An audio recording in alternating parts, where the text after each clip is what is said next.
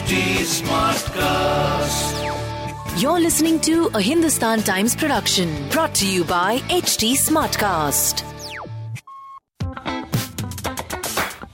Good morning, guys. You're listening to Masala Bites, HT City Daily News Wrap, your one stop podcast for all the daily news from the world of entertainment and lifestyle with me, Samarth Goyal. Bollywood is slowly resuming work like several other sectors.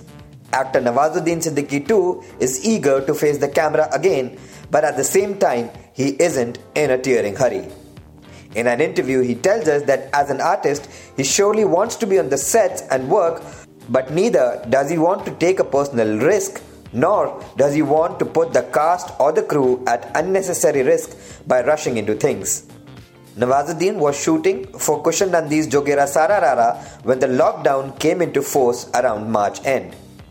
In an interview, Nawazuddin tells us that as far as he is concerned, if things can be worked out, he can shoot wherever since, luckily, none of his films are based in a particular place.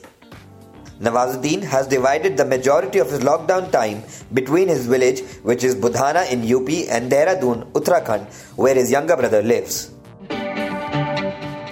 Meanwhile, from the raging insider outsider debate for the last few months to the recent drug nexus probe, Bollywood is going through a phase of constant scrutiny like never before.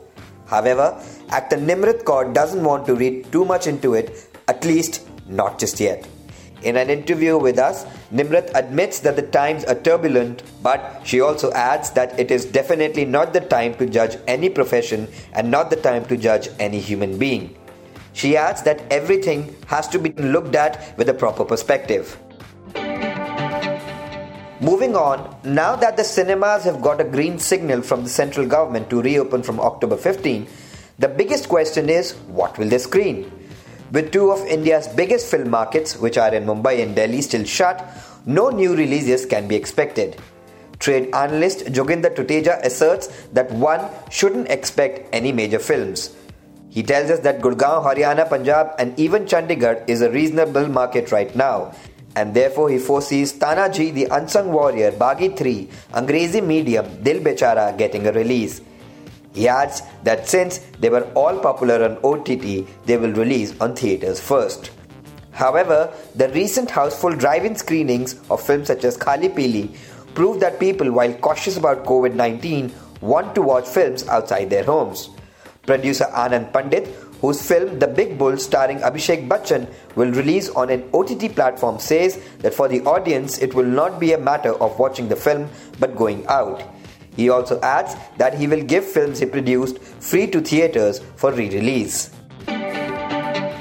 And finally, Emmy winning actor, writer, and director Dan Levy, who stars and is also the co creator of the sitcom Schitt's Creek, has blasted Comedy Central India for censoring a gay kiss in a video posted by the channel. If you want to read more in depth about the news briefs I just shared, please pick up a copy of Hindustan Times today. If you don't have access to a physical copy of the newspaper, please log on to www.epaper.hindustantimes.com and read the stories in depth. That will be all for today. Keep listening to Masala Bites for your daily dose on entertainment and lifestyle. Do like and follow us on at the rate HT Smartcast. We are present on Facebook, Instagram, and Twitter. To collaborate, write to us on podcasts at the rate hindustantimes.com and to listen to more podcasts, log on to htsmartcast.com. Thank you. This was a Hindustan Times production brought to you by HT Smartcast. HT Smartcast.